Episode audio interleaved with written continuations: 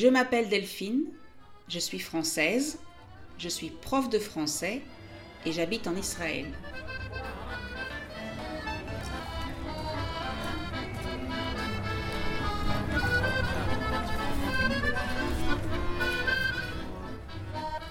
Je veux vous aider à parler mieux en français. Mais pour parler mieux, il faut aussi écouter et comprendre. Donc, bienvenue sur le podcast French to Go, un podcast tout en français où je parle de ma vie au quotidien.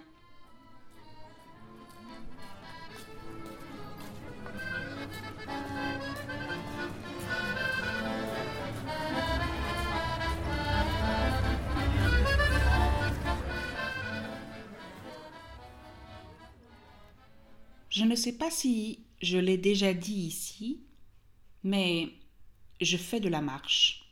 Je marche presque tous les jours, en général l'après-midi, mais en ce moment, je marche le soir parce qu'il fait trop chaud en journée. J'écoute parfois de la musique, j'écoute parfois des podcasts, et en général, j'aime écouter les mêmes podcasts en boucle. Je veux dire par là que quand je découvre un podcast et, que j'aime bien le premier et le deuxième épisode, j'ai tendance à écouter uniquement ce podcast pendant des semaines.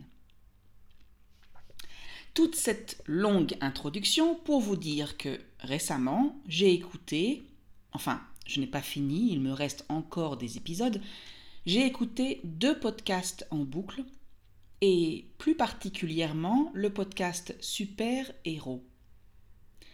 Alors, ce podcast raconte l'histoire de gens qui ont eu un parcours, une, vie particulière, et je trouve que les entretiens, alors entretien c'est le mot français pour dire interview, d'accord, mais on utilise aussi le mot anglais.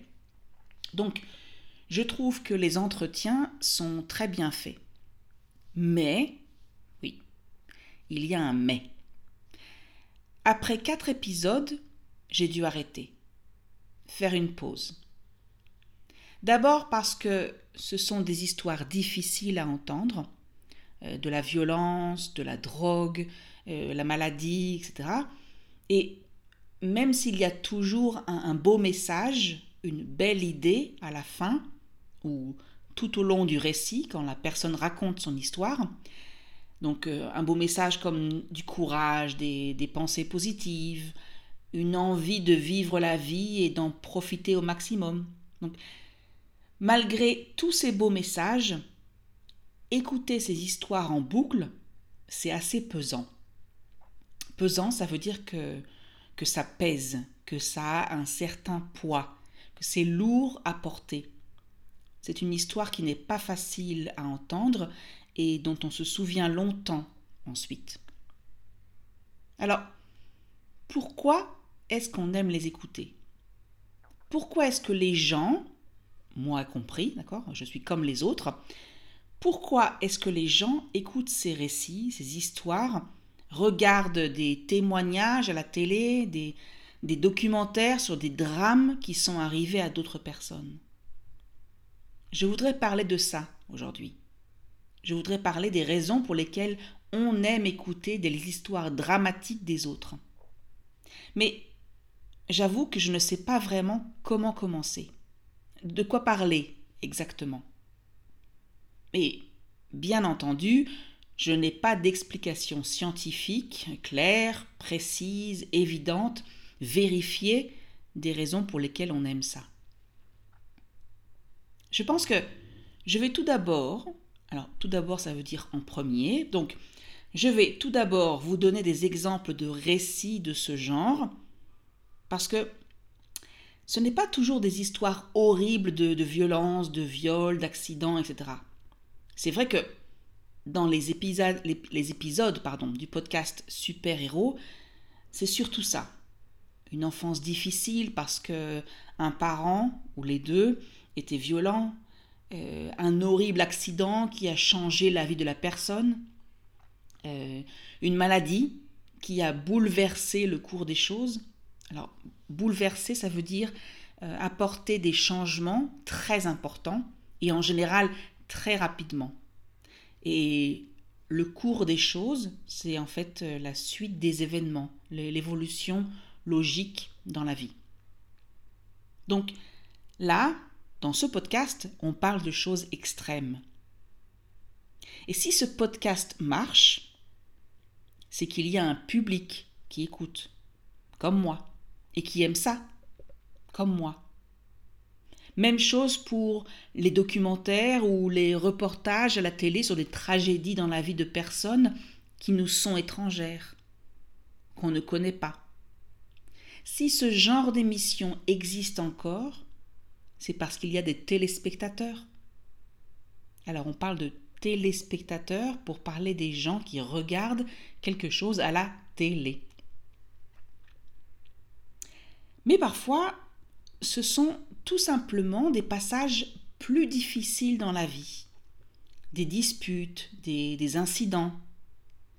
Je me souviens par exemple de commentaires que j'ai lus récemment dans un post sur les réseaux sociaux à propos de la nouvelle saison de l'émission de télé-réalité Marié au premier regard.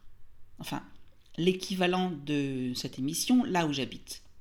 Je ne sais pas si cela existe dans votre pays, mais voici quelques informations générales pour que vous compreniez un peu. Euh, c'est une émission américaine au départ, dans laquelle deux personnes sont mariées alors qu'elles se rencontrent pour la première fois pendant la cérémonie. Donc elles passent ensuite euh, un mois et demi ensemble, d'abord en lune de miel, ça c'est le voyage qu'on fait après un mariage, puis ils habitent dans le même appartement et ensuite ils décident s'ils restent ensemble ou pas. Et bien sûr, tout cela est filmé et montré à la télé. Donc, pour en revenir aux commentaires que j'ai lus, beaucoup de gens ont écrit qu'ils étaient déçus par la nouvelle saison parce que la production avait manifestement, alors c'est un autre mot pour dire apparemment, donc la production avait manifestement accepté que certains passages, certains moments entre les couples ne soient pas filmés et donc pas montrés au grand public. Une autre raison de cette déception, d'accord, donc le fait qu'ils soient déçus, euh, c'est que pour plusieurs couples, tout allait parfaitement. Tout va parfaitement. Oui, oui, vous avez bien entendu. En gros, les gens se plaignaient, n'étaient pas satisfaits parce que les psychologues de l'émission avaient bien fait leur travail, que les couples s'entendaient bien, qu'ils apprenaient lentement à vivre ensemble, sans encombre, ça veut dire sans problème, ou en tout cas sans gros problème. Et, et donc les épisodes de l'émission étaient ennuyeux, sans intérêt. Qui a envie de voir un couple qui s'embrassent, qui rigolent, qui passent du bon temps ensemble, euh, parlent avec respect et empathie de leurs problèmes. C'est quand même fou, non? Toute l'idée de l'émission est de créer la rencontre parfaite entre deux personnes qui ont tout pour être bien ensemble. Leurs valeurs, leurs envies, leur style de vie, leur caractère. Donc, on devrait se réjouir se réjouir de quelque chose, ça veut dire être content, donc ressentir de la joie pour quelque chose. On devrait être content de voir que c'est possible, qu'il y a maintenant dans le monde deux personnes qui sont heureuses, qui ont trouvé l'âme sœur, comme on dit, d'accord, leur deuxième moitié, et pourtant les gens se plaignent. Ils ne sont pas contents. Ils veulent en fait voir des disputes, des conflits, des soirées qui se passent mal. Pourquoi? Je n'ai pas de réponse. En tout cas, pas pour l'instant. Je vais vous donner encore deux autres exemples. Dans mon ancien boulot, donc dans l'entreprise où je travaillais avant, la direction organisait une ou deux fois par an des rencontres avec des personnes qui racontaient leur histoire personnelle. En général, euh, ces rencontres avaient lieu à un moment important de l'année, à l'occasion de la nouvelle année, par exemple, manifestement pour donner un message positif et inspirant pour la nouvelle année qui commençait, ou alors dans le cadre des grandes dates comme par exemple euh, la journée internationale des droits de la femme, avec bien entendu le récit d'une femme hors du commun extraordinaire. Alors a priori, ce n'est pas une mauvaise idée. Écouter le parcours original d'une personne, ça donne en général de l'inspiration, ça fait réfléchir. Mais le problème, c'est que à chaque fois, la personne en question, donc celle qui racontait son histoire, avait eu une tragédie dans sa vie, un accident horrible, un, incident traumatisant à l'armée, la perte d'un enfant ou d'un proche dans des circonstances atroces. Atroce, ça veut dire euh, horrible. Et à partir de cette tragédie, ces personnes avaient dû reconstruire leur vie, avaient appris beaucoup de choses sur elles-mêmes, sur les autres, sur la vie en général, et donc leur récit devenait ainsi une leçon de vie, une source d'inspiration. C'est d'ailleurs souvent la même chose dans les livres de développement personnel. Je ne sais pas si ça vous arrive d'en lire, moi oui. Ou plutôt, je précise, j'en lisais. Aujourd'hui, j'en lis beaucoup moins. Et c'est justement pour les raisons qui suivent. Dans la plupart des livres de développement personnel, que ce soit pour vous aider à rester positif ou pour vous expliquer comment gagner de l'argent facilement, euh, vous faire des amis, créer un business qui marche, surmonter votre peur, etc., etc. Donc, dans la plupart des livres de développement personnel, l'auteur commence directement dans le premier chapitre par raconter son histoire personnelle.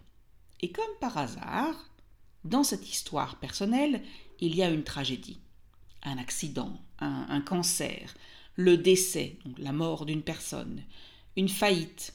Ça, c'est quand une entreprise, une société ferme définitivement parce qu'elle ne gagne plus d'argent. Donc, voilà la question que je me pose ou plutôt les questions que je me pose. Pourquoi est-ce que les gens aiment écouter les récits tragiques des autres? Et pourquoi, pour vendre une idée, un message, pour inspirer les autres, il faut avoir vécu soi-même une tragédie?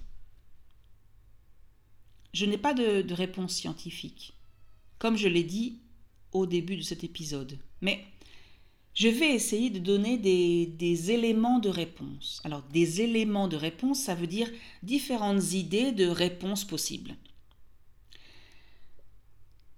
J'imagine que les gens qui ont vécu des choses horribles ou difficiles dans leur vie ont été amenés à réfléchir plus sur le sens de la vie. Elles ont été poussées à apprécier la vie, à lui donner une valeur plus importante. Donc, ils ont sans doute un message plus fort à faire passer. J'imagine aussi que les gens aiment écouter les récits tragiques parce que ça leur prouve que leur vie à eux n'est pas aussi horrible que ça en comparaison. Comment est-ce que je pourrais me plaindre aujourd'hui de ne pas pouvoir faire ma promenade quotidienne parce qu'il fait trop chaud alors que en face de moi, il y a des gens qui ont eu un accident et ne peuvent plus du tout marcher. Voir ou, écouter, bien sûr, les problèmes des autres nous fait relativiser nos propres problèmes. Dans le cas de Marié au premier regard, donc l'émission de télé-réalité, voir un couple pour lequel tout se passe à merveille, parfaitement, fait ressortir, ou bien nous montre peut-être que chez nous, dans notre couple, la vie n'est pas aussi simple, aussi belle, et que on a peut-être épousé la mauvaise personne. Au contraire, voir un couple qui se dispute à l'écran montre qu'on est tous pareils. Que les gens se disputent à la télé comme dans la vraie vie. Ou bien encore mieux, que chez nous, tout est parfait. Ouf, on a épousé la bonne personne. Allez, je vous laisse réfléchir.